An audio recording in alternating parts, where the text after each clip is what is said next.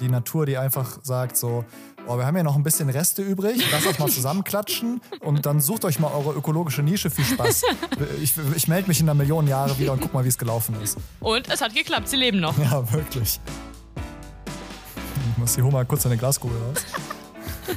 Genau. Meine Glaskugel sagt, wenn der Mond in Grad 90 Winkel steht. Das ist so wie damals, als ich in, ähm, äh, in meiner, meiner Schulzeit war ich in Neuseeland, das habe ich ja, glaube ich, schon mal erzählt. Oh, ich wusste, es geht wieder damit los. Ja, Moment, Ist das wieder Moment, die das ist Geschichte? doch- Podcast. Der Typ, der Das war, Selbstanbauer nein, das war das erste Mal in Neuseeland. Hat nichts mit dem Kohngarten zu tun. Aber es stimmt. Immer, Wollte der düngen und konnte geht, nicht?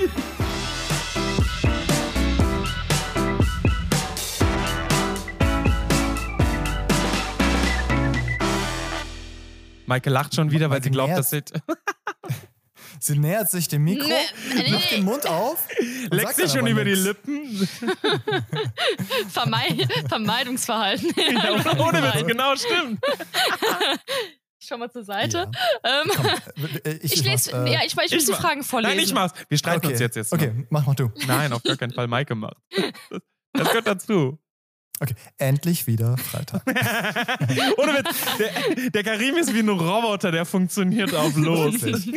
Ja, es ist immer mein, immer mein Standardsatz. Aber stimmt Und- auch, weil ich mich ist tatsächlich so. immer freue, Das wenn macht das Freitag ist. einfacher. Weil ich. Äh, bitte? Das macht's einfacher. Ja, viel. Und es ist ehrlich. Ja, ist wirklich. Es ist Podcast Folge 23. Massi ist am Start, Mike ist am Start. Wir haben äh, eure QA-Fragen gesammelt. Mike hat die gesammelt bei Instagram. Ihr wart fleißig, ihr seid eh die Besten. Wir haben eine geile Zuschrift noch bekommen. Also, wir haben viel zu tun in dieser Folge. Aber vorher müssen wir Geil. ganz kurz unserem äh, liebsten Sponsor danken, nämlich Mega zu Nord. Und ich krieg mittlerweile, okay, ähm, nur, nur, hey, Mega zu Nord. Nur damit ihr merkt, dass, das, dass sich das auch lohnt. Ich habe ähm, bei meinen ähm, äh, bei meiner Instagram-Umfrage habe ich, ähm, äh, in meinen Stories habe ich eine Umfrage gemacht, was Leute für Katzenmöbel ähm, empfehlen. Hm, Habe ich gesehen. Fünf oder sechs, ja, fünf oder sechs Leute haben mir geschrieben, Hä, geh doch zu Mega zu Nord. Also, ja, es, es funktioniert. Und wenn auch ihr so cool sein wollt, dann checkt doch mal megazoo-nord.de für ein bisschen äh, Katzenequipment und sonstiges Haustier-Equipment. Und äh, ja, wir bedanken uns, dass ihr auch in Folge 23 Merci. unser treuer Sponsor seid. Danke. Was Also ich meine, mich schön die frage- Unterschiede. Der Karim geht schön zu Mega zu Nord und der Massi, der fällt mal einen Baum bei sich im Garten. Und Ja, ohne schleppt ihn da irgendwie Ohne für seine Katze rein. Aber was, mich, was ich mich frage, wie, ist es wie bei Aldi Nord und Aldi Süd, dass da so, ein, so eine Konkurrenz entsteht oder so? Aldi Oh, stimmt. Vielleicht sind das auch so konkurrierende Brüder. mit Sicherheit. Oh, oh das müssen wir mal. Das recherchieren wir und sagen euch das nächste Mal Bescheid. Aber jetzt geht's um QA. Also ihr habt für die Qs gesorgt, wir sorgen für die As. Und ähm, Genau. Maike hat die Fragen. Willst du, willst du einfach die Fragen reinwerfen, Maike?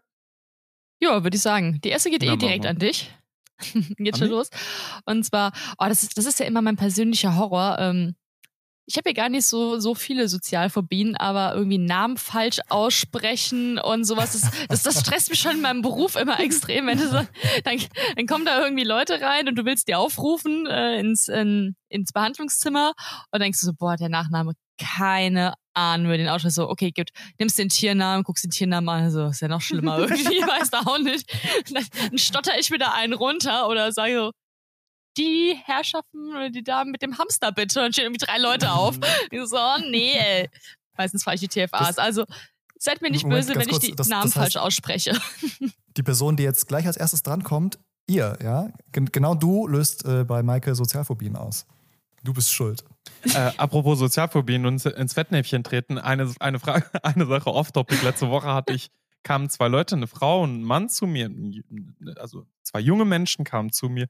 Und nachdem ich die beiden so vertraut miteinander gesehen habe, ist mir ein Lob über die Lippen gesprungen und ich habe denen gesagt, die sehen ein tolles Pärchen und das waren Geschwister. Ups. Eine schließt das andere ja jetzt nicht unbedingt. Nee, egal, anderes Thema. Ih, das ist eklig. hab keine Geschwister. Puh. Puh. Okay. Aber Okay. ich Wollen habe wir, mich, wollen wir vielleicht zu den Fragen kommen? ja, ohne Witz. ja, ich habe mich aber, also ich habe mich auch letzte Woche äh, super blamiert und äh, muss jetzt leider immer den anderen Eingang in Mal die Praxis nehmen. Mal wieder. Äh, dazu muss man sagen, wir haben bei uns in der Praxis alle ein sehr lockeres äh, Verhältnis zueinander. Ähm, vielleicht ein bisschen zu locker. Ähm, und meine eine, meine eine TFA hat an dem Tag halt irgendwie äh, eine Hotpen angehabt und so ein gestreiftes Top. Und das wusste ich von morgens noch. Und dann bin Hallo? ich halt mittags nach der Sprechstunde wieder in die, in die Praxis gekommen. Hat auch Instagram, äh, könnt ihr gerne folgen, die freut sich. Ähm, Gerne. dann bin ich Wie mittags wieder in die, Ich guck mal direkt. ich schick's dir nachher, wieder in die Praxis Okay. gekommen. Und dann sehe ich, wie, ähm, wie um die Ecke gerade so ein, ähm, ein langes, hübsches Bein mit einer Hotpen und einem gestreiften Top verschwindet. Und ich bin gerade daran vorbeigelaufen und rufe nur hinterher, hey Sexy, bist du auch wieder da? Und dann dreht Oh die sich um. no. Das war aber leider die Mutter von einem Kind aus dem Kindergarten neben oh der Praxis, no. die mich sehr irritiert angeguckt hat und mich Aber jetzt immer es ist voll schön, dass böse du dich direkt angesprochen Ja, hast. Ja, immerhin, Voll. aber er so, Was hast du denn, was die hast du denn auch, gesagt? Die sah auch echt gut aus. Was hast du denn Ich gesagt? habe gar nichts gesagt. Ich bin rot geworden, bin schnell weitergelaufen. Oh no. Da musst du mal einen ich draufsetzen. Wenn du dich umdrehst, gehen. dann sagst du so, genau dich meinte ich. Also das ist jetzt auch gelaufen. Sowas kann ich leider auch nicht mehr wieder machen. Karim ist vollkommen Okay. verunsichert. Nein, ich, ich, ich denke nur, egal. Es ist, es ist die, die, egal, wir sparen uns die Diskussion weiter. Komm, Fragen. Ja, man soll natürlich nicht lustig. fremden Leuten irgendwie hinterherrufen, aber es war ein Spaß. Ich Doch. dachte, das ja meine Kollegin und die ruft mir auch okay, wenn sowas das, wenn das deine Freundin und Kollegin ist, dann ist doch, ist doch alles gut. Bei fremden Ähm, Leuten mache ich es nicht absichtlich. Aber da, bevor wir zu der Frage kommen, können wir ganz kurz, äh, Maike hat ähm, vorher hier eine coole Geschichte aus ihrer Praxis letzte Woche, aus ihrem Praxisalltag. Noch erzählt. eine coole Kannst du Geschichte. das nochmal? Ja, noch, noch eine, die fast noch cooler war. Ähm, magst du die nochmal kurz äh, erzählen, weil ich es wirklich beeindruckend fand? Achso, ja, ähm, und zwar, wir haben ja immer eine offene Sprechstunde, also kriegen Fälle rein, wo wir nicht wissen, was vorher ist und müssen dann halt immer relativ schnell irgendwie einordnen, ist es Notfall, ist es kein Notfall, kann es warten, etc. Und ähm, es war ein Herr da mit seiner jungen Hündin. Und zwar aus dem Vorstellungsgrund, sie war in der Nacht davor etwas unruhig. Ist so, okay, gut, Hund ist mal irgendwie unruhig gewesen, kann ja tausend verschiedene Gründe haben. Ähm, vielleicht hat sie sich nicht wohl Schmerzen gehabt, äh, hat irgendein lautes Geräusch gehört, man weiß es ja nicht. Unwohlsein ist ja erstmal so ein bisschen, ja, komisch und sie hätten wäre ein bisschen rumgelaufen, das sei nicht typisch für sie. Ansonsten war alles komplett unauffällig. Ganz normal gefressen, getrunken, gespielt, alles gut. Dann machen wir als erstes eine allgemeine klinische Untersuchung. Da war auch alles komplett unauffällig. Kein Fieber gehabt, Schleimhäute schön, alles gut. Dann so, okay, da muss ja so ein bisschen einschätzen. Man muss ja immer so gegeneinander abwägen. Was sind das für Personen? Wie viel muss geguckt werden? Wie wichtig ist es, dass man weiter guckt? Ähm, welche diagnostischen Möglichkeiten leitet man ein? Man will ja weder was verpassen und zu wenig machen, noch irgendwie viel zu viel machen. Weil das ist ja leider immer noch was, was uns sehr limitiert. Jeder diagnostische Test kostet Geld. Und ähm, trotzdem, weil die Besitzer auch wirklich besorgt waren und wir auch weiter gucken wollten, haben wir dann weiter getestet. Das Blutbild war auch komplett unauffällig, ähm, weiße Blutkörperchen, Entzündungsmarker nicht erhöht. Und aber irgendwie hat man manchmal so ein komisches Bauchgefühl, ja. Das habt ihr im Job bestimmt auch schon öfter gehabt. Dann ist okay, wir gucken jetzt noch mal weiter, was soll's. Vor allem, weil die Besitzer gesagt haben, sie möchten am nächsten Tag in den Urlaub mit dem Hund Mhm. und haben dann nochmal CRP gemacht. Das ist das C-reaktive Protein. Das ist auch ein Marker für Entzündung. Der ist auch sehr sensibel, den gibt's auch bei Menschen. Bei Katzen funktioniert er leider nicht, da gibt's was anderes. Und der war tatsächlich etwas erhöht. Also der Grenzwert ist irgendwie bei 40, sie war bei 70. Wir haben auch schon Hunde mit mehreren hundert gesehen, also jetzt nicht super krass erhöht, aber schon haben wir gesagt, okay, komm, der Hund war auch irgendwie vor acht Wochen läufig, wir machen Ultraschall.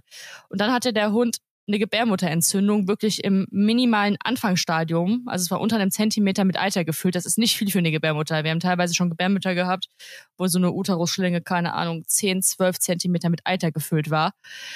Ähm, aber trotzdem haben wir uns dazu entschieden, das sofort zu beheben, weil eine Gebärmutterentzündung immer ein lebensbedrohlicher Zustand ist und werden kann relativ schnell. Und haben sie an dem Abend auch operiert und der Hund ist dann auch in den Urlaub gefahren. Und dann dachten wir uns auch, boah, wenn die Besitzer das nicht so gut beobachtet hätten und nicht sofort gekommen waren, in Anführungsstrichen nur, weil der Hund in der Nacht davor ein bisschen unruhig war, wären die schön mit dem Hund in den Urlaub gefahren. Was dann passiert wäre, ist ja eine ganz andere Geschichte. Dann wäre es wahrscheinlich nicht so gut ausgegangen. Darum finde ich, da sieht man mal, wie der wichtig es ist, dass man seine Tiere wirklich total gut kennt, total gut beobachtet und wenn irgendwas komisch ist, wirklich sofort zum Tierarzt geht. Also wirklich Ja, und, äh, Applaus an die dich mal zu Besitzer. das ist auch total krass, dass du halt da am Ball geblieben bist, weil gerade in so einer äh, Sprechstunde, wo halt, also der nächste Termin wartet halt schon, da sich dann da die Zeit zu nehmen und zu sagen, okay, die Leute, denen ist was aufgefallen, ich gehe dem jetzt nach, das ist echt cool. Also starke Leistung, richtig gut gemacht. Mega. Ja, Ja. Nein. beeindruckt. Nachher haben wir auch noch eine Frage zu so einem ähnlichen Thema, da passt das ganz gut, aber da können wir jetzt einfach mal anfangen, die Fragen durchzugehen. Mhm. Ähm, da kommt nämlich das Thema auch wieder ein bisschen auf. Dann schließt sich das Ganze. Gut, okay, also legen wir mal los. Erste Frage geht direkt an Massi. Und zwar von, jetzt kommt der Name, Julia, entweder DJ Agni oder Njakni oder Jackni. Fra Ich bin Julia fragt DJ nämlich, Agni. Ich bin auch bei das finde ich am coolsten. Und Julia würde gerne wissen, Massi, wie geht es eigentlich Amadeus? Das ist so süß. Danke. Wie hieß die Dame? Die Julia. Julia. Liebe Julia, danke für die Nachfrage. Amadeus geht es fantastisch. Ich ähm, habe so viel Freude an diesem wunderbaren Hund. Der ist lustig, sympathisch. Einfach nur, einfach nur ein toller Hund, der Spaß macht und äh, am Leben teilnimmt, alles genießt. Der sitzt hier, wenn es regnet, guckt er hoch und genießt den Regenschauer. Wenn die Sonne scheint, dann setzt er sich in Sonnenstreifen und genießt so ein bisschen. Er liebt es, gekrault zu werden. Also dem geht's richtig, richtig, richtig gut. Und ähm, es ist beeindruckend, wie wunderbar er sich entwickelt hat und wie wenig äh, belastend der für, für, für jeden ist. Er hat meine Katzen kennengelernt schon. Äh, Oh. Ja, fand er total toll, hat sich so sozial Cool. verhalten. Unfallfrei oh. für beide Seiten. Absolut. Also wenn, dann sind meine Katzen immer eine Gefahr für alle anderen, aber nein. Die Deswegen. Waren, die, waren, die waren total freundlich ihm gegenüber. Er hat sich auch sehr, sehr freundlich verhalten. Ähm, wir hatten letzte Woche hier ähm, drei kleine Kinder, drei fremde Hunde, äh, vier fremde Personen. Also hier war einiges los bei uns und er lief da mittendrin, als wäre er nie woanders gewesen. Und einer Krass. von denen, äh, die mich besucht haben, hat ihr Herz an ihm verloren und es kann ganz gut aussehen, Ah. dass sie Uh. ihm ein Zuhause gibt. Also ein endgültiges, ich bin ja nur die Pflegestelle. Ah, wie für ihn schön. Und, und er äh, darf womöglich bei ihr leben, aber ich will noch auf Nummer sicher gehen und will ihn noch mindestens einen Mhm. Monat bei mir behalten, um noch ein bisschen Hammer. mit ihm zu arbeiten. Und ja, und das Schönste ist, ich habe mir für ihn ja jemanden vorgestellt, der sich nur um ihn kümmert. Die Person sollte irgendwo im Wald leben, bestenfalls. Also wirklich die absolut romantische Vorstellung. Und genau diese Person habe ich gefunden. Ja, Geil. besser geht's auch Ein gar nicht. Riesenareal, Glücksfall, cool. mitten in der Eifel, mitten in der Natur. und ähm, besser geht's nicht. Also wenn das alles so sich weiterentwickelt, bekommt Amadeus genau das, was er verdient, und zwar das beste Zuhause. Schön, cool. Super, haben wir das auch schon mal sehr positiv beantworten können. Das ist schon mal schön. Ah, Die nächste Frage ist leider ähm, nicht so positiv, gehört aber auch zu unserem Berufsalltag dazu. Und zwar möchte Mrs. Linky wissen, geht euch das Einschläfern immer nach oder wie verarbeitet ihr das? Boah. Karim, aktuell ist das ja nicht bei dir, du hast das ja auch schon ähm, in deinem Leben gehabt. Willst du vielleicht anfangen? Ja. Also, ähm, das Schwierige, also äh, ich, ich äh, einmal kurz ausgeholt, ich finde, dass wir die Möglichkeit zu, zum Einschläfern haben in der Tiermedizin ziemlich gut. Das finde ich ist eine feine Sache, weil man damit Tieren, äh, die sterben würden, Leid ersparen kann. Leid ersparen immer eine geile Sache. Und ähm, das, was ich schwierig dann finde, fand, ist der, der Umgang mit den äh, Patientenbesitzern. Nicht, weil ich irgendwie keinen Bock habe, denen, mit denen umzugehen, sondern weil ich versuche, denen, also die meisten Leute, ich hatte zum Glück noch nie so diesen Fall, äh, hier machen Sie den mal platt, äh, tschüss, so. Sondern es waren immer Leute ausschließlich, die da echt mitgelitten haben und die sich die Entscheidung sehr schwer gemacht haben. Und da dann zu beraten und denen zu sagen, hier, passt auf, ähm, wir sind jetzt an einem Punkt, wo eine Euthanasie die beste Option ist, also Einschläfern. Und das, was ihr macht, wenn ihr euch dafür entscheidet, ist nicht den Hund im Stich zu lassen, sondern den Hund äh, ein Geschenk zu geben, nämlich dass ihr ihm Leiden nehmt. Und da dann die Leute dahin abzuholen, dass sie so diese letzten Momente für sich so verarbeiten können, dass sie ähm, sich bewusst werden, dass sie dem Hund oder der Katze oder dem Tier generell ein super gutes Leben geschenkt haben und jetzt ganz zum Schluss nochmal ein Geschenk machen können. Das ist für mich immer das Wichtige gewesen, aber das erfordert halt sehr viel ähm, Einfühlungsvermögen, weil da ja natürlich jede Person unterschiedlich ist und das ist einfach sehr, sehr anstrengend. Und deshalb ist es, glaube ich, nicht so, dass, also ich habe mir nie Vorwürfe gemacht, oh, ich habe jetzt das Tier getötet. Also wirklich nie, weil das halt immer indiziert war. Also es gab immer einen guten Grund und ich konnte das immer komplett verargumentieren, sondern es war immer nur, habe ich die Leute richtig begleitet, weil ich weiß, von meinen eigenen Eltern zum Beispiel, wie traumatisch das sein kann, wenn sowas nicht gut verarbeitet wird. Und die schleppen das dann noch Jahre, Jahrzehnte mit sich rum, dass sie da irgendwie sich falsch entschieden haben. Und ne, dieser Aspekt ist mir immer ganz wichtig gewesen und das ist das, was anstrengend ist. Und dann hatte ich mal eine Nachtdienstwoche, ähm, äh, wo ich sieben Tage Nachtdienste hatte und irgendwie 13 Euthanasien, wo dann halt nachts Hunde zu mir kamen und die waren halt einfach kurz vorm Tod und dann kann man nichts anderes mehr machen als die einschläfern und das hat sich gehäuft und das hat mich dann schon echt fertig gemacht, weil einfach die Energie, die man da reingibt, den Leuten ähm, ein gutes Gefühl dabei zu geben, halt viel ist und man dann irgendwann komplett ausgelaugt ist. Oder wie geht's dir da, Maike? Ja, ich finde auch tatsächlich die Entscheidungsfindung viel, viel schwieriger als das Einschläfern an sich, weil die Besitzer wissen es nicht wirklich, wir wissen es auch nicht, wir können alle nicht hell sehen, wir wissen nicht, ob es nochmal besser werden könnte, schlechter werden könnte. Ich, ich rede dann auch ganz oft mit dem Besitzer, man schaut, wie viel gute Tage hat das Tier noch, wie viel schlechte Tage, überwiegen die schlechten Tage, dann sollte man das Tier erlösen. Aber ja, also ist natürlich eine der nicht so schönen Teile unseres Berufs, wobei ich auch sehr froh bin, dass wir es machen können, dass wir die Möglichkeit haben in der Tiermedizin. Mhm. Und es ist natürlich auch von Fall zu Fall sehr, sehr unterschiedlich, wie sehr das einen mitnimmt und wie sehr man es auch mit nach Hause nimmt. Also manchmal sind einfach Fälle, keine Ahnung, da hat ein Tier viele wunderbare, schöne Jahre, ist jetzt halt total alt, ihm geht es nicht mehr gut, man erlöst ist. Es ist in Ordnung. Aber natürlich gibt es auch andere Fälle, wo junge Tiere leider eingeschläfert müssen, wo, wo die Kinder dabei sind von der Familie, ähm, die dann weinen. Tiere, die man kennt, äh, Tiere von Freunden, die man einschläft, eigene Tiere, die man manchmal einschläfern muss, ist natürlich alles, was einen dann doch sehr, sehr stark belastet.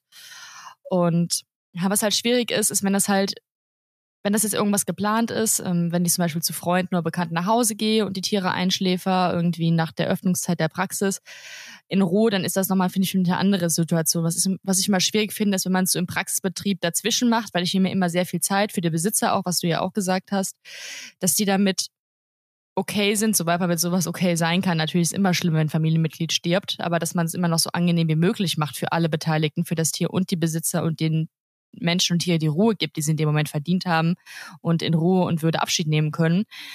Und ja, ich weiß noch, mein, da war ich relativ neu noch in der Praxis. Das war meine erste Euthanasie. Das war ein Hund.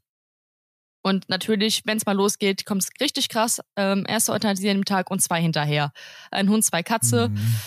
Und das war echt, äh, da war ich schon ein bisschen natürlich überfordert mit der Situation. Das ist ja immer eine neue Situation, das hat man noch nie gemacht. Es ist Gott sei Dank soweit gut gelaufen, die Tiere sind ruhig eingeschlafen, aber trotzdem schläferst du das Tier ein.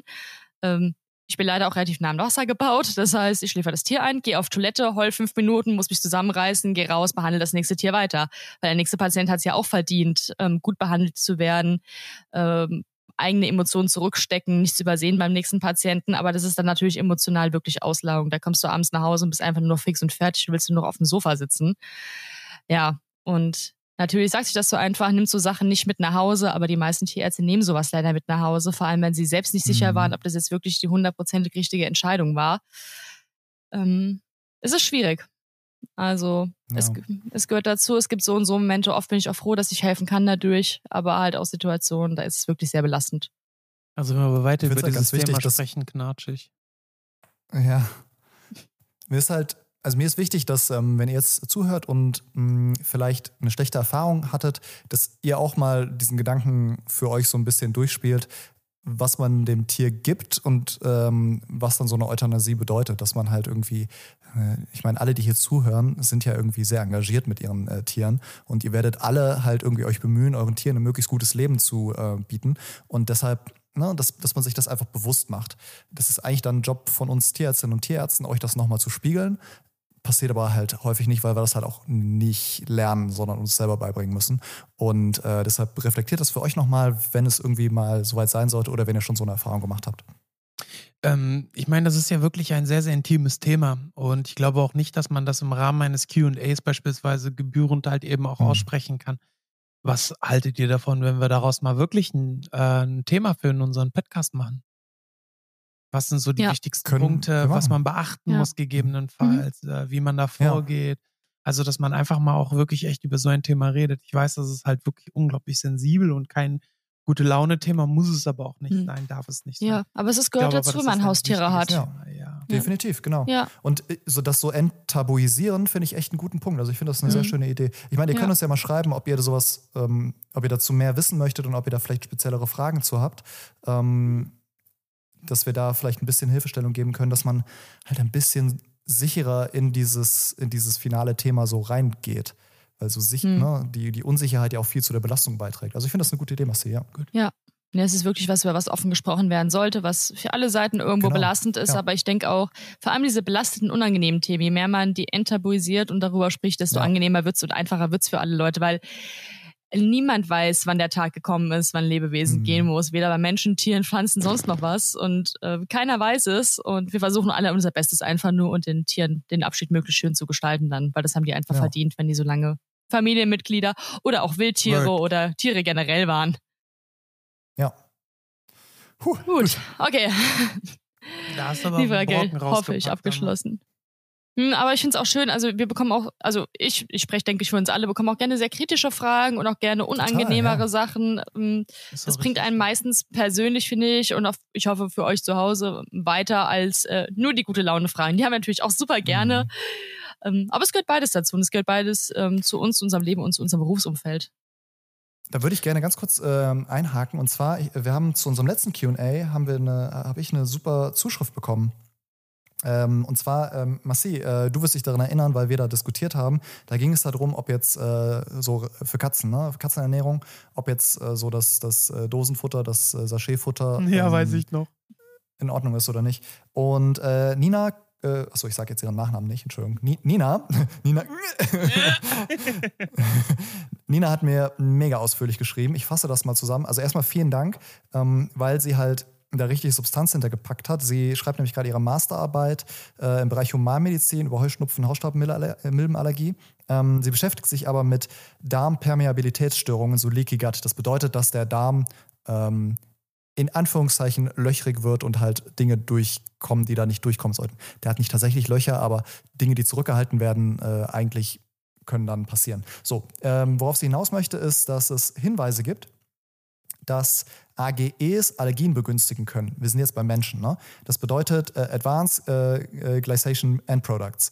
Ähm, und die sind halt in der Maillard-Reaktion enthalten. Und das ist das, warum in der, im Katzenfutter Zucker drin ist. Weil äh, sie, sie schreibt das eigentlich ganz geil, so Katzen mögen zwar keinen Zucker, aber Katzen mögen halt Bratensoße. Und Bratensoße enthält halt dieses Karamellisierte und das ist halt Maillard-Reaktion.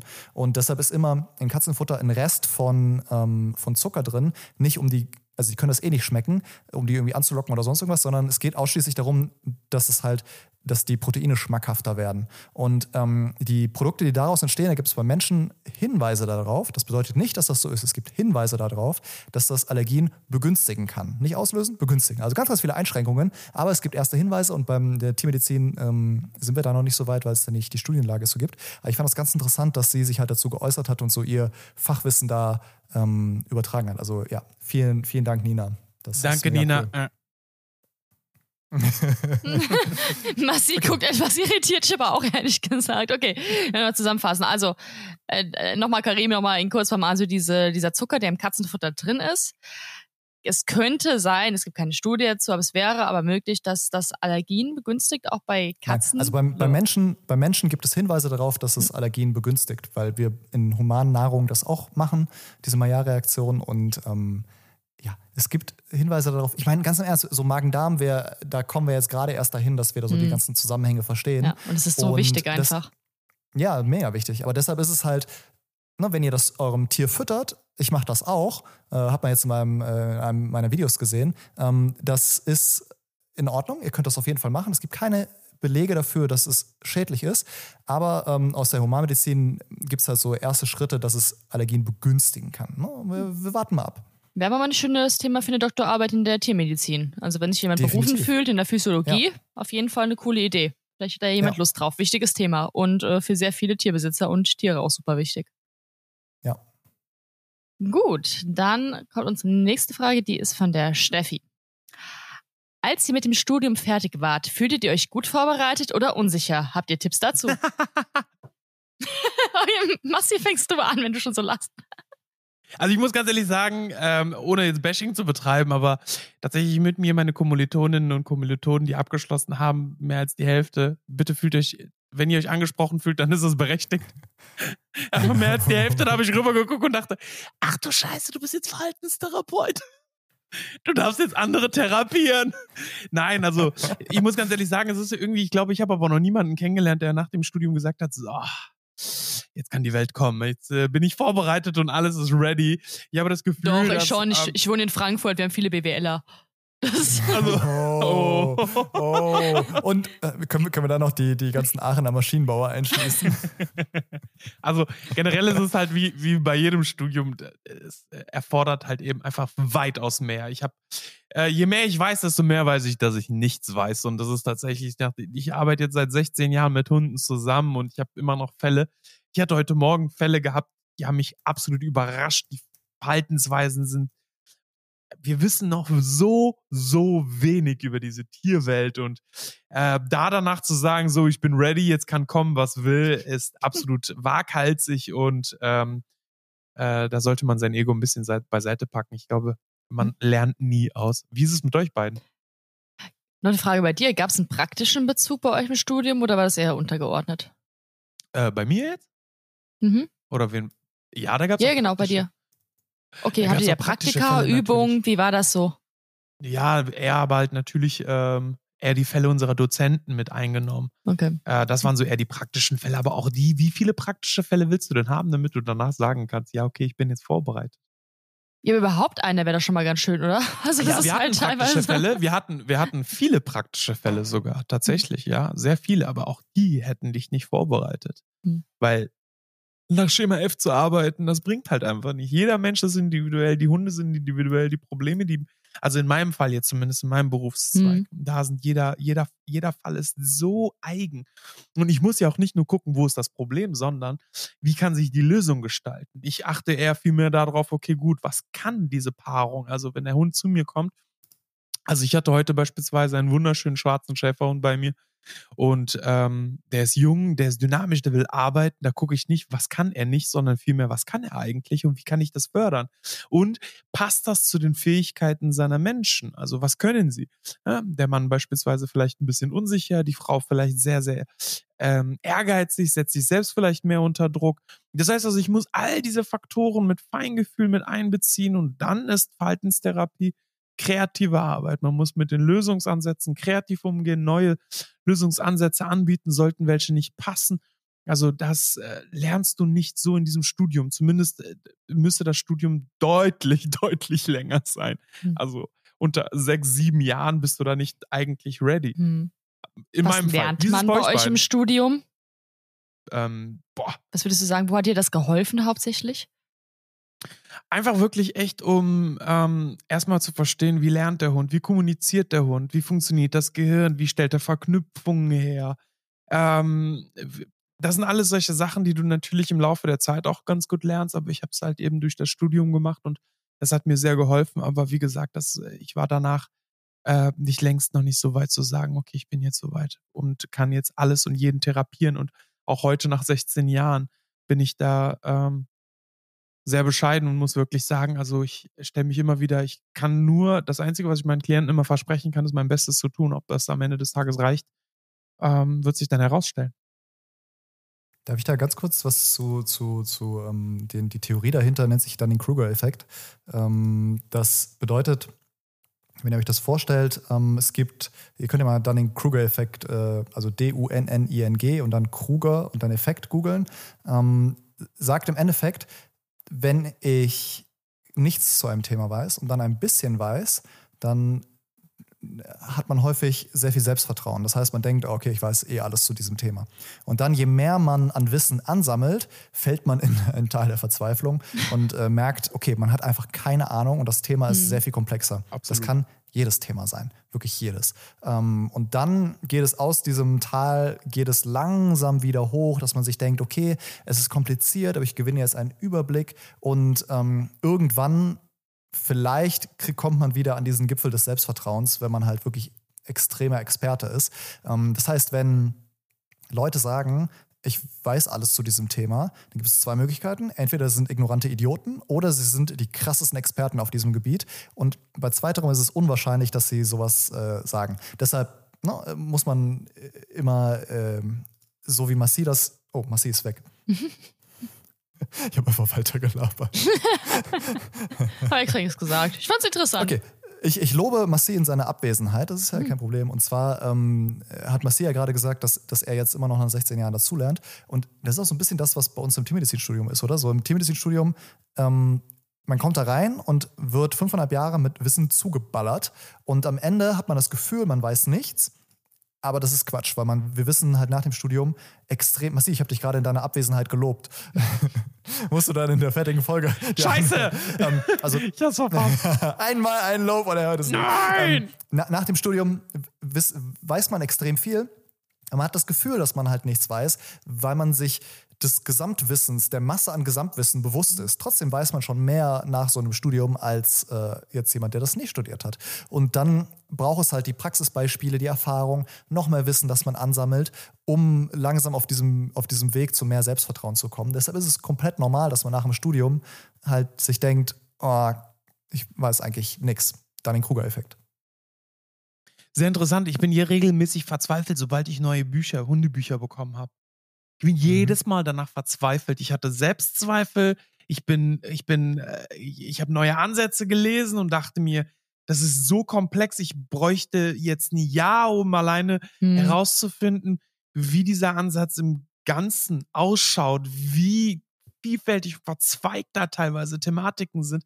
Da danach zu sagen, ich bin Experte, das ist, das ist ein Höhenflug, von dem man schnell wieder runterkommt. Ja, aber das, sollte. das zeigt, dass du ein selbstkritischer Mensch bist, weil du halt dieses Buch siehst, das ähm, Theorien postuliert, die nicht direkt sich bei dir einfügen und du aber dir denkst, ah, okay, das müsste man jetzt ausprobieren, hinterfragen. Es, du kannst ja auch andersrum sagen, äh, Moment, das passt aber nicht zu dem, was ich in meinem Kopf habe, das ist Quatsch. Und weil du halt ein selbstkritischer, intelligenter Mensch bist, bist du halt nicht so. Und deshalb wirst du auch weiter Wissen dir aneignen können. Weil wenn man halt dann sagt, oh, pf, nö, das passt nicht, ich äh, will damit nichts zu tun haben, dann gibt es halt kein neues Wissen und dann bleibt man halt für immer ignoranter Idiot. Ähm, eine, eine sehr, das erinnert mich an ein Gespräch mit meinem damaligen Deutschlehrer, der mh, hervorgehoben hat, ich war in Deutsch relativ gut und der hat hervorgehoben, dass ich und ein anderer Mitschüler, der aus der Türkei stammt, eingefroren, als er, sein, als er Deutschlehrer gesagt hat. Hört man mich? Ihr seid auch eingefroren.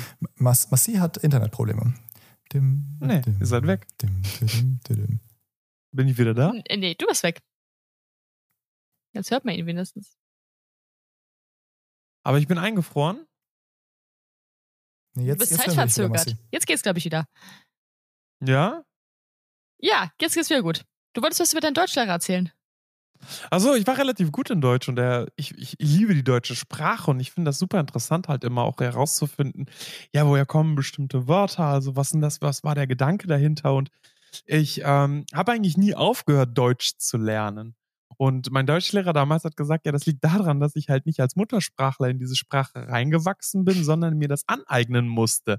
Deswegen gibt es für mich Hm. nicht ein, ich kann jetzt Deutsch, ich höre jetzt auf, sondern Hm. nee, ich äh, könnte noch ein bisschen mehr machen. Ich habe diesen Lernprozess nie irgendwie abgeschlossen und äh, finde das halt interessant und das passt auch dazu irgendwie gerade, wie ich finde. Ja. Ja, ich glaube, das ist immer, was du ja auch gesagt hattest, nach dem Studium ist nicht vorbei, da geht's eigentlich erstmal los mit der Lernerei. Und deswegen habe ich so explizit wegen dem Praxisbezug bei dir im Studium gefragt, Massi, weil bei uns wird es immer kritisiert, auch an vielen Stellen zu Recht kritisiert, dass nicht genug Praxisbezug während des Tiermedizinstudiums gegeben ist.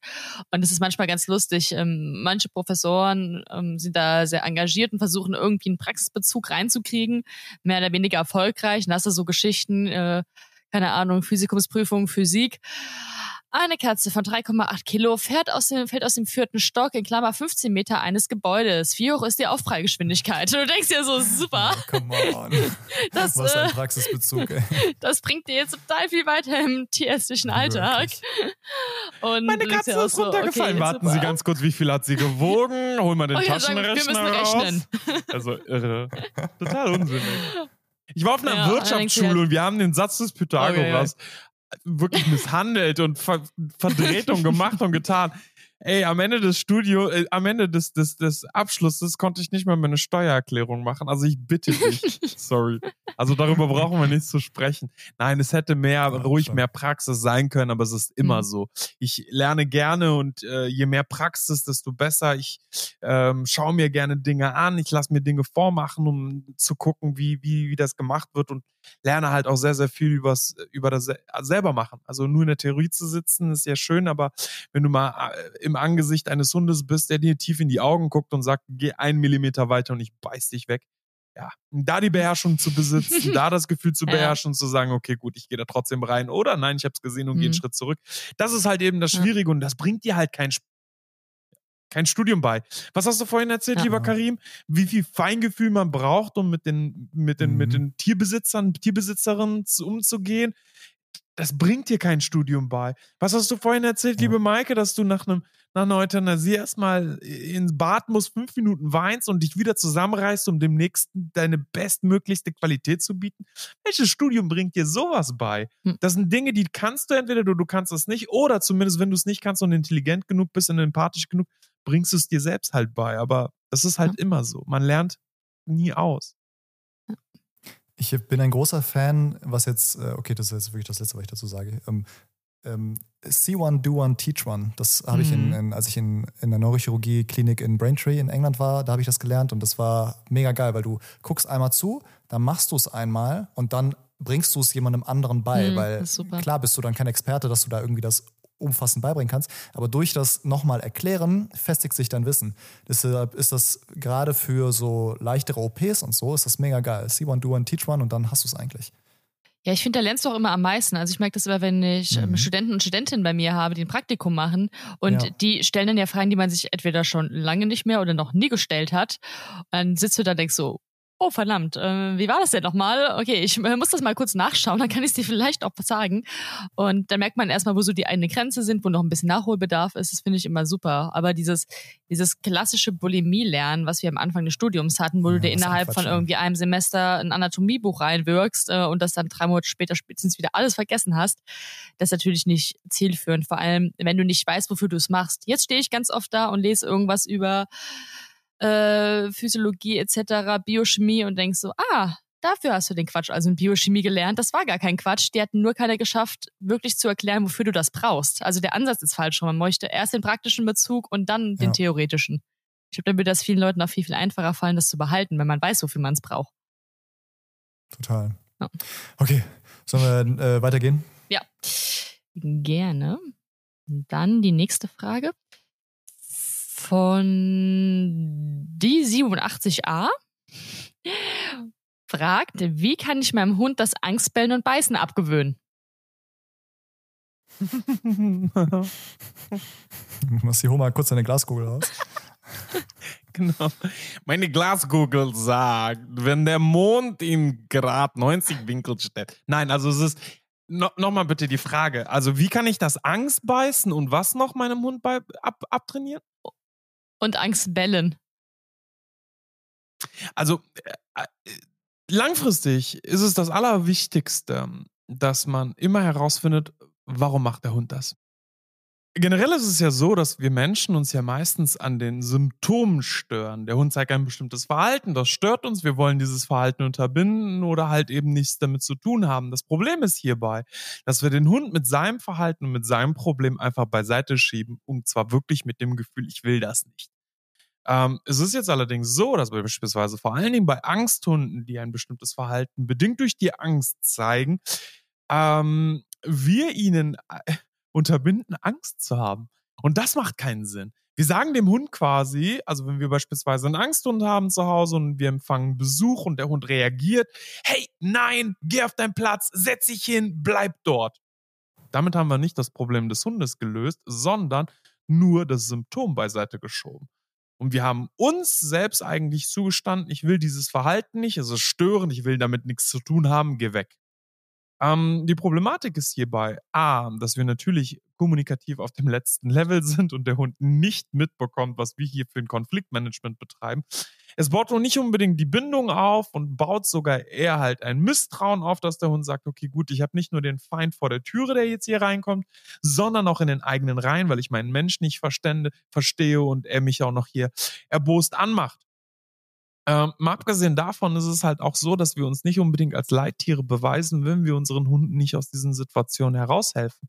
Wir schieben sie mit ihrem Problem einfach nur weg. Und zwar nach dem Motto, ich will damit nichts zu tun haben, ich will dieses Verhalten nicht sehen.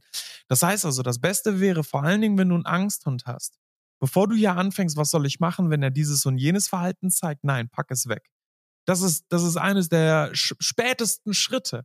Die ersten Schritte ist erstmal deinen Hund kennenzulernen, zu verstehen, wann hat er Angst? Wie zeigt er diese Angst? Ist es wirklich Angst? Ist es eine Umweltunsicherheit?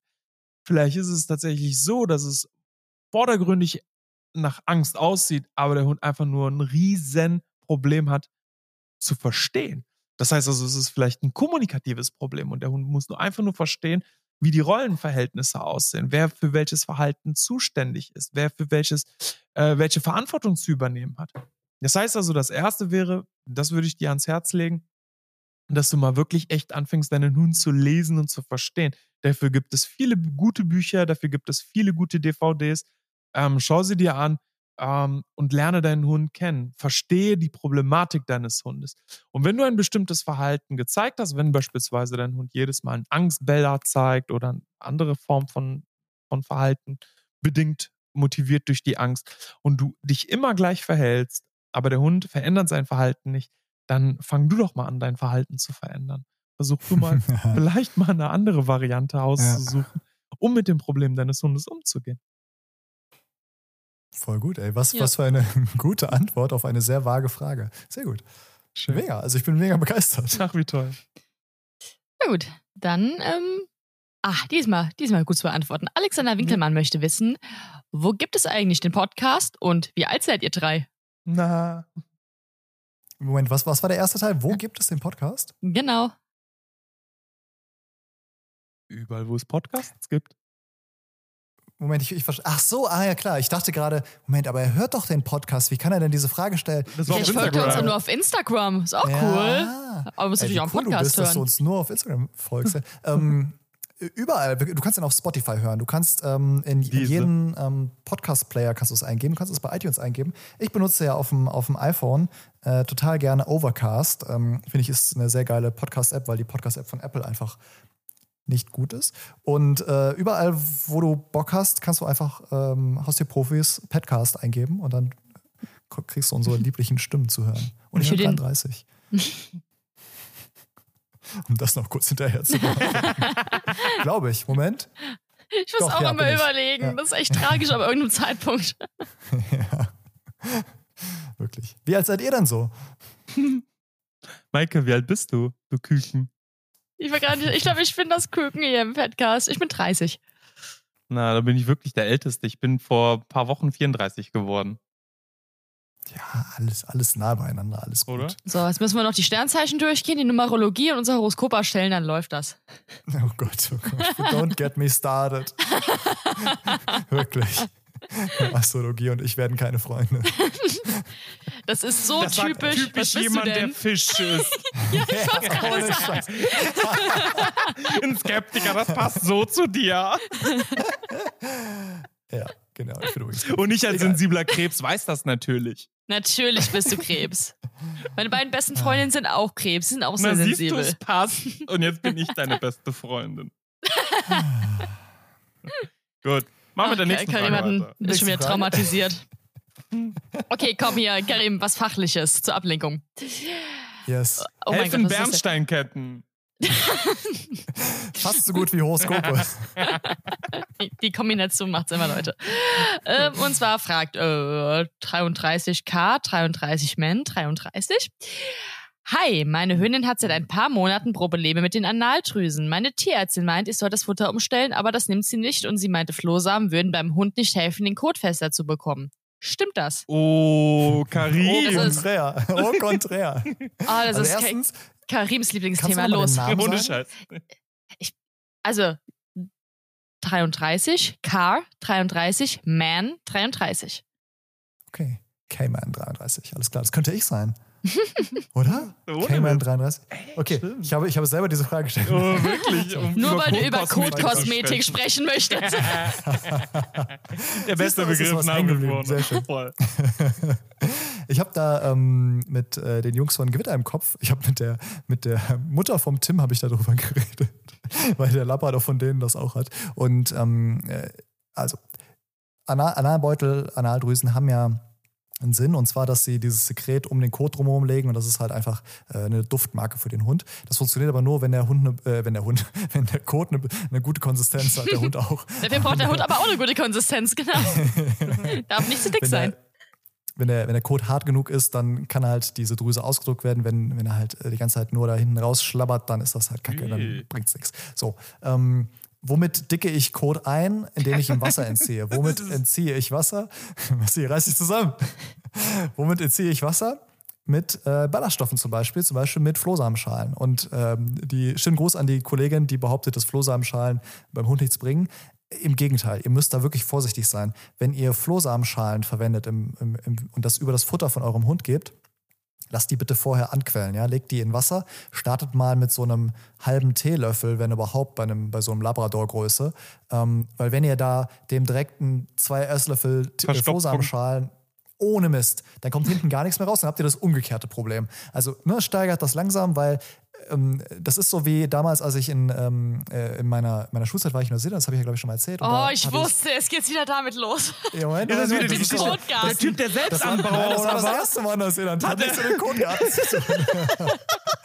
Aber es stimmt. Immer, Wollte der immer, düngen und konnte geht, nicht? Immer wenn es um Code geht, komme ich auf Neuseeland zu sprechen.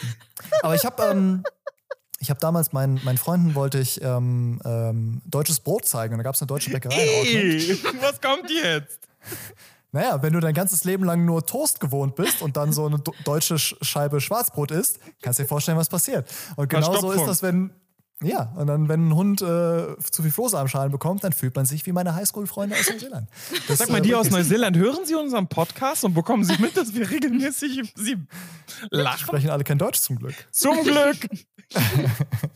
Sonst würde ich mich unbeliebt machen. Ich habe auch mit niemandem von denen mehr Kontakt. Also, Das ist mir auch egal. Ähm, Wir wissen nur warum. weil ich über ihren Code spreche. Ja, voll. Also, ähm, macht das. Codekosmetik ähm, ist tatsächlich eine sinnvolle Maßnahme. Aber vorher sollte man natürlich irgendwie ausschließen, dass es wirklich ein ähm, Ja. größeres gesundheitliches Problem ist.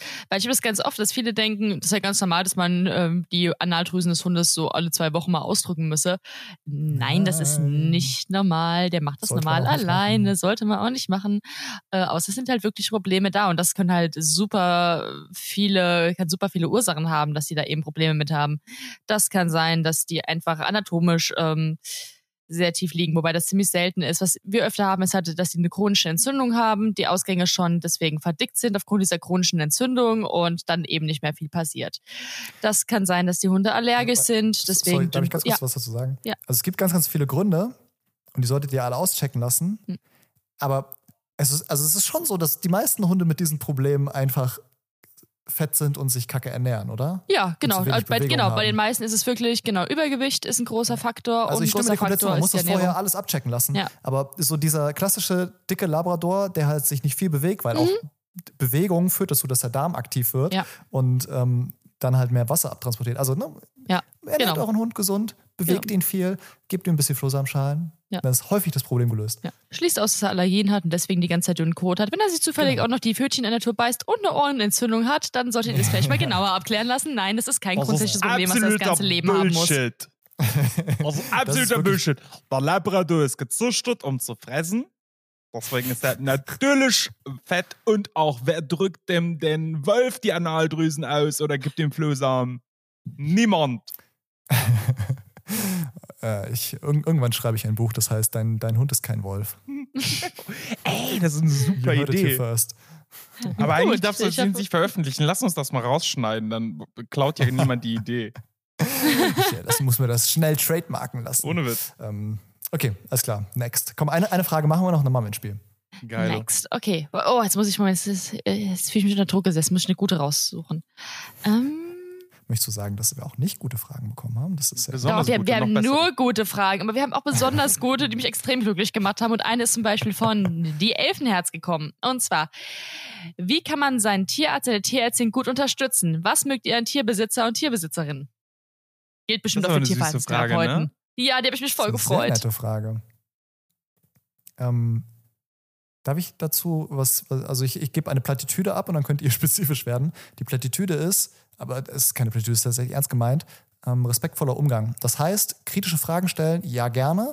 Ähm, ordentlich diskutieren gehört dann aber dazu. So, das ist für mich das, das Wichtigste. Also ich habe null Bock auf Patientenbesitzerinnen, Besitzer, die halt zu allem, was ich sage, sagen, "Mhm, okay, alles klar, machen wir. Sondern ihr sollt das halt kritisch für euren äh, Hund ein oder eure Katze einordnen, aber halt darauf vertrauen, dass, ähm, dass wir halt immer das Beste für euer Tier im Sinn haben. So. Ja, nee, Nachfragen ist ähm, auf jeden Fall gut. Ich freue mich auch immer, wenn ich auch eben kritische Fragen bekomme, dann hinterfragt man auch sich selbst immer mal wieder. Was ich immer noch sehr schön finde, was finde ich generell im menschlichen Umgang miteinander wichtig, ähm, Geduld, Empathie und Einfühlungsvermögen. Ja. Also wie gesagt, ähm, ich kriege es momentan im gesamten bekannten Freundeskreis, der Teammedizin wird. Alle sind im Stress, alle haben viel zu tun und wir wollen nur das Bestmöglichste für euer Tier und euch rausholen. Und manche Fälle dauern länger, manche sind komplizierter als andere. Und es tut uns sehr leid, wenn jemand irgendwie eine Stunde, anderthalb auf eine Impfung warten muss beispielsweise. Aber wenn halt vorher gerade ein Hund halbtot reingeschleppt wird, dann geht der Hund natürlich vor. Und dann brauchen wir nicht noch den Stress von außen, dass jemand alle zwei Minuten an die Tür klopft und fragt, wie lange dauert es denn noch? Ich warte schon eine halbe Stunde auf die Impfung, wenn wir gerade versuchen, dass der Hund nicht verblutet. Also bitte, auch wenn wir es uns oft versuchen, nicht anmerken zu lassen, wie gestresst wir sind, rechne damit, dass es ein ähm, fordernder Job ist, dass wir das Beste geben und ja, wir verstehen es, keiner will lange warten, aber das machen wir nicht absichtlich. Das ist, weil wir eben anderen Tieren eben auch helfen. Wenn ihr reinkommt, beantworten wir auch gerne die Fragen von euch, wenn ihr noch zusätzliche zur Impfung habt und gucken uns andere Sachen an.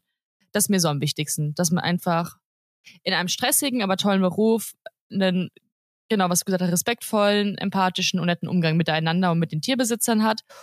Und ich freue mich immer über Essen. Ey! Süß. Bitte alle, Ja, die wirklich. zuhören und Maike das nächste Mal besuchen, bitte, bitte bringt ihr ein Geschenk in Form von Essen mit. ja. Ja, da muss ich, ich habe ganz viele tolle Tierbesitzer und die wissen auch, dass wir echt immer das Beste geben für alle und die Tiere und äh, die bringen dann oft wirklich tolle Geschenke mit. Irgendwie auch noch selbstgepflückte so Erdbeeren süß. und alles Mögliche. Und noch ein besonderes Dankeschön an das ähm, Stadttaubenprojekt Mainz. Die sind nämlich richtig krass. Die sehe ich ungefähr einmal die Woche, weil die sich wirklich intensiv um die Stadttauben da kümmern. Und von denen kriege ich immer Smoothies mitgebracht. Das Oh ich mich voll, weil dann habe ich so schön. Vitaminschub mittags. Das ist super Ach, cool, wie ja. schön. Ich bekomme auch die ganze Zeit Geschenke und heute habe ich ein besonderes Geschenk bekommen. Es kam ein Pärchen, ein sehr, sehr liebes Pärchen zu mir heute. Der Mann brachte mir eine Kiste Bier, Frühkölsch. Wie cool ist das so, was zum Teufel? Ja, Frühkölsch, eine Kiste hat er mir mitgebracht. Und die Frau hat mitbekommen, äh, dass hier Schwalbenalarm bei uns zu Hause ist und hat mir ein kleines Schwalbenequipment mitgebracht. Was man so Ah. alles braucht und so. Total Cool. süß. Habe ich mich mega, Mega. gefreut. Einfach cute, wirklich. Hm. Ja. Hammer. Ja, es ist einfach so ein bisschen gegenseitige Wertschätzung. Das ist schon sehr schön und macht, das, macht den Ja. Arbeitsalltag tausendmal schöner. Habt ihr Bock Gut. auf ein Spiel, Leute? Ja. Ja, darf ich vorher, mir ist das ein bisschen unangenehm, aber ich würde gerne einen Self-Plug machen. Ähm, ich würde gerne auf ein Video von mir hinweisen. Oh, das ist mega unangenehm. Ich weiß. Aber es ist auch Das mega wichtig. Ja, also pass, pass auf. Ich, ich mache das deshalb, weil es um Importhunde geht. Und ähm, wir haben eine ganz tolle Partnerschaft mit Lieblingstier und die haben es uns ermöglicht, ähm, dass wir richtig dickes Gerät auffahren konnten mit einem Kameramann und es, äh, halt hin und her fahren durften. Und ich habe eine richtig geile Reportage gemacht, denke ich. Ähm, wir waren an der Uniklinik Gießen, wir haben hier mit Leuten geredet und es war sehr viel Aufwand und ich möchte halt, dass möglichst viele Leute das gucken, damit halt viele Leute sehen, was so dieses illegal importierte Hunde aus dem Ausland bedeutet. Und das ist jetzt nicht so mega der Downer, sondern wir zeigen halt einfach, was alles dazugehört. Sowohl negativ als auch positiv Beispiele äh, für Hunde aus dem Ausland und was da so dran hängt. Deshalb checkt das mal auf, äh, aus. Hammer. Ähm, der Tierarzt bei YouTube, ähm, das äh, Video von, von letzter Woche könnt ihr euch mal reinziehen, die Reportage. Äh, das würde mich freuen. Danke, okay, Spiel. Ich hab's auf, Spiel. Und auf Instagram geteilt. Sehr ah, schön. nein, das ist Massi, das ist, das ist, ich spreche in der Zukunft. Ich hab's nicht auf Instagram gepostet. Du wirst es gepostet haben. Du wirst Ja, es genau. gepostet haben werden. Okay, Gut. alles klar. Dann machen wir jetzt ein Spiel und danach müsst ihr auch noch kurz dranbleiben, weil ich habe auch noch eine richtig coole Nachricht bekommen. Ähm, und zwar ein Update auf eine frühere QA-Frage, die wir beantwortet Oh, haben. Das finde ich immer super spannend. Also updatet uns auch immer gerne.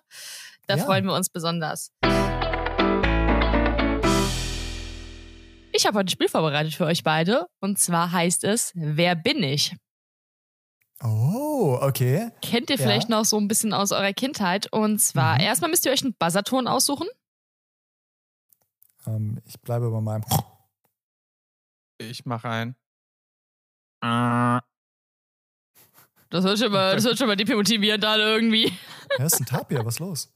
Das ist aber schlecht gelaunter Tapir. okay, Tapir und Schwein, naja, sind jetzt nicht so unterschiedlich. Ähm, gut, und zwar werde ich euch jetzt hintereinander Fakten über eine Tierart vorlesen, die immer konkreter werden. Und wenn Ah, ihr glaubt, geil. ihr habt erraten, Oh. welches Tier es ist, dann buzzert ihr und erratet es. Okay, geil. Hammer.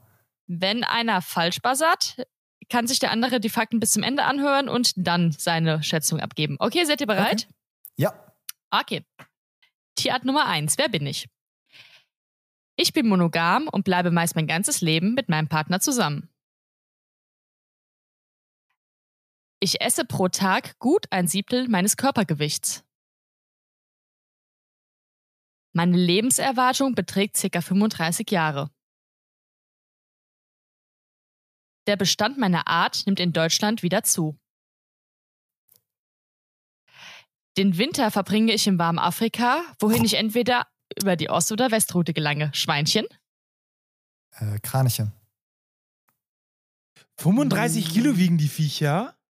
35 Was? Jahre alt. 35 Ach so. Jahre. Oh, ach so.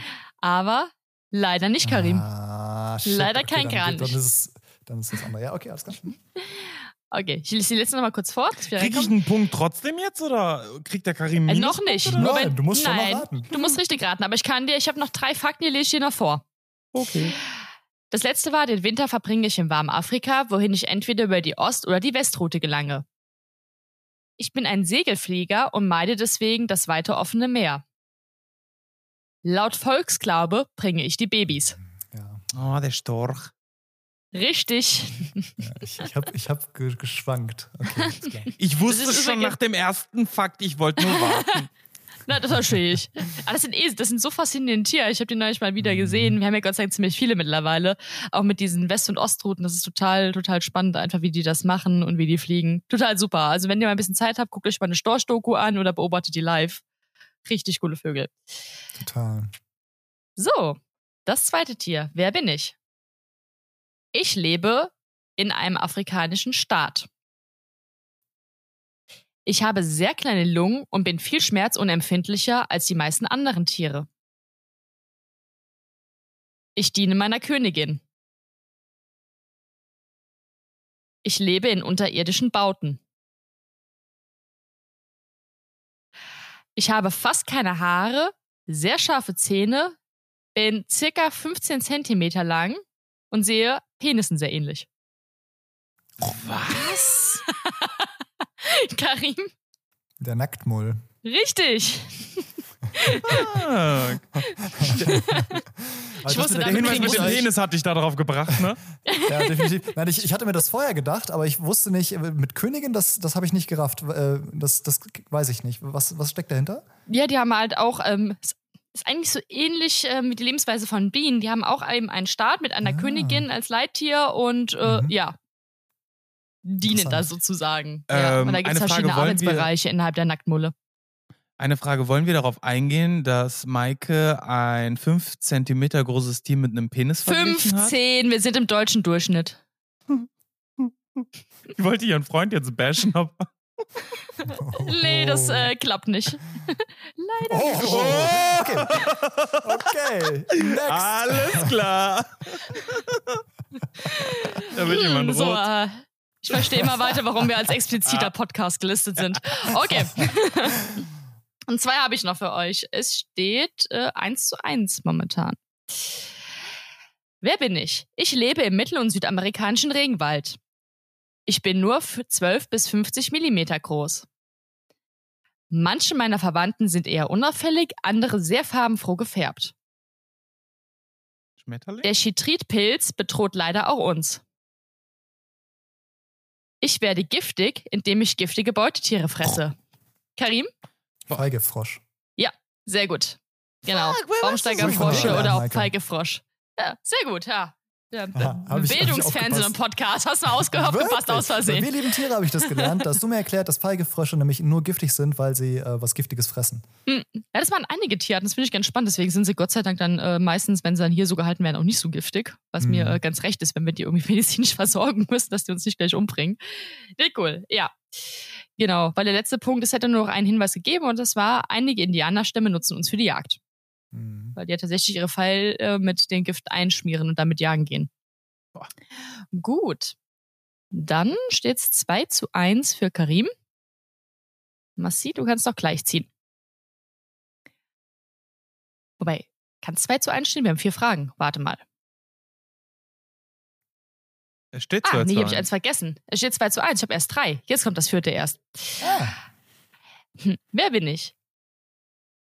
Ich bin ein illegaler Einwanderer, aber es ist nicht meine Schuld. Da fallen mir so Seit den einige ein. 19 sowohl Massi als auch ich. Das wollte ich gerade Genau, sagen. ihr seid gemeint. Seit den 1930er Jahren fühle ich mich auch in Deutschland sehr wohl. Ab und zu breche ich auch mal bei Menschen ein, futter ein wenig und richte mich sogar Ah. häuslich ein. Ah, Na, okay, massiv ein Ticken schneller. Äh, Waschbär? Ja, sehr gut, das Yay. Bärchen. Nice. Ja. Sehr gut. Apropos Bärchen, oh, ich war gestern im Bärchenwunderland, weil unsere äh, Wildtierstation, die ich betreue, hat gerade ganz viele Waschbärbabys. Und Oh ähm, ich war, ich war eigentlich nur da, weil ich, also eigentlich wollte ich ähm, eine Schwalbe abgeben. Und auf dem Weg dahin habe ich dann noch eine Babytaube gefunden. Die habe ich dann auch noch eingepackt und habe sie auch noch mit abgegeben. und war eigentlich gar nicht vorbereitet, hat noch meine Praxis an teilweise an so schön weiße Hose, weiße Schuhe. Aber Waschbärbabys. Und dann habe ich erstmal schön Oh die Schuhe ausgezogen, Strümpfe ausgezogen, mit der weißen Hose ab in das Waschbärgehege. Und wie ich aussah, ist, glaube ich, klar. Und die kannten keine Füße. Weil bisher immer alle Schuhe anhatten, die drin war. Ich bin so. kitzlig an den Füßen und hängt da so acht Waschbären an den Füßen. Mit ihren Oh nein, kleinen Waschbärhändchen und machen da rum. Das war echt Geil. ganz cool. Die waren echt niedlich. Und ich dachte, ich nutze die Gunst der Stunde, weil am Donnerstag werden sie kastriert und dann haben sie mich, glaube ich, leider nicht mehr so lieb. Sag mal, wie geht's eigentlich Professor Dr. Bärchen? Ah, Professor Dr. Bärchen geht's gut, äh, auch wenn ich ein äh, bisschen böse auf meinen Ex-Kollegen bin, in dessen, also wo er Zutierarzt ist, er wohnt, der schreibt manchmal so halbe WhatsApp nur. Und da hat er mich einmal abends gefragt, hier Maike, wie sieht's aus? Ähm, was hältst du von dem Osteosynthese-Set? Weil es ist, also Osteosynthese-Set sind Sets, die man für Knochenchirurgie braucht. Hm. Ich so, ja, ist gut, haben wir auch. Und dann war die nächste Nachricht, äh, ja, wegen dem Bärchen. Und ich war so, oh nein, es ist das Bärchen irgendwie diesen 15-Meter-Baum Oh runtergestürzt, auf dem er immer liegt, und hat sich irgendwas gebrochen. Und dann hat er erstmal nichts mehr geschrieben. Dann hat er mich einen Tag zittern lassen und am nächsten Tag, ach ja, wegen dem Bärchen, äh, ich habe eine coole Aufnahme mit der Wärmebildkamera gemacht. Ich so, oh Mann, ey. Alter. Danke Alter. dafür. Das ist, das, ist, das ist nicht okay. Da gibt es eine gewisse Etikette, die gilt es einzuhalten. Wenn du irgendwas Zweideutiges schreibst, was als was Negatives gedeutet werden muss, musst Musst du innerhalb von einer Minute nachziehen. Das ist- wie heißt der Kollege? Regel. Wir reden Das ist der Marc. Marc, Marc. hör zu. Oder der Schrei- Bild. Aber Marc hat mir ein sehr schönes Bild geschickt äh, von dem Waschbärchen mit Wärmebildkamera. Das, äh, ich kann es auf unserer Instagram-Seite vom Podcast posten. Das sieht echt ziemlich cool aus. Na gut, Marc, gerade noch mal gerettet. Aber wirklich, Marc. Okay. Gut, dann Also oh, 2-2. 2-2. So, das große Finale. Wer bin ich? Mein Körper ist flach und stromlinienförmig gebaut. Mein, was hier abzulachen.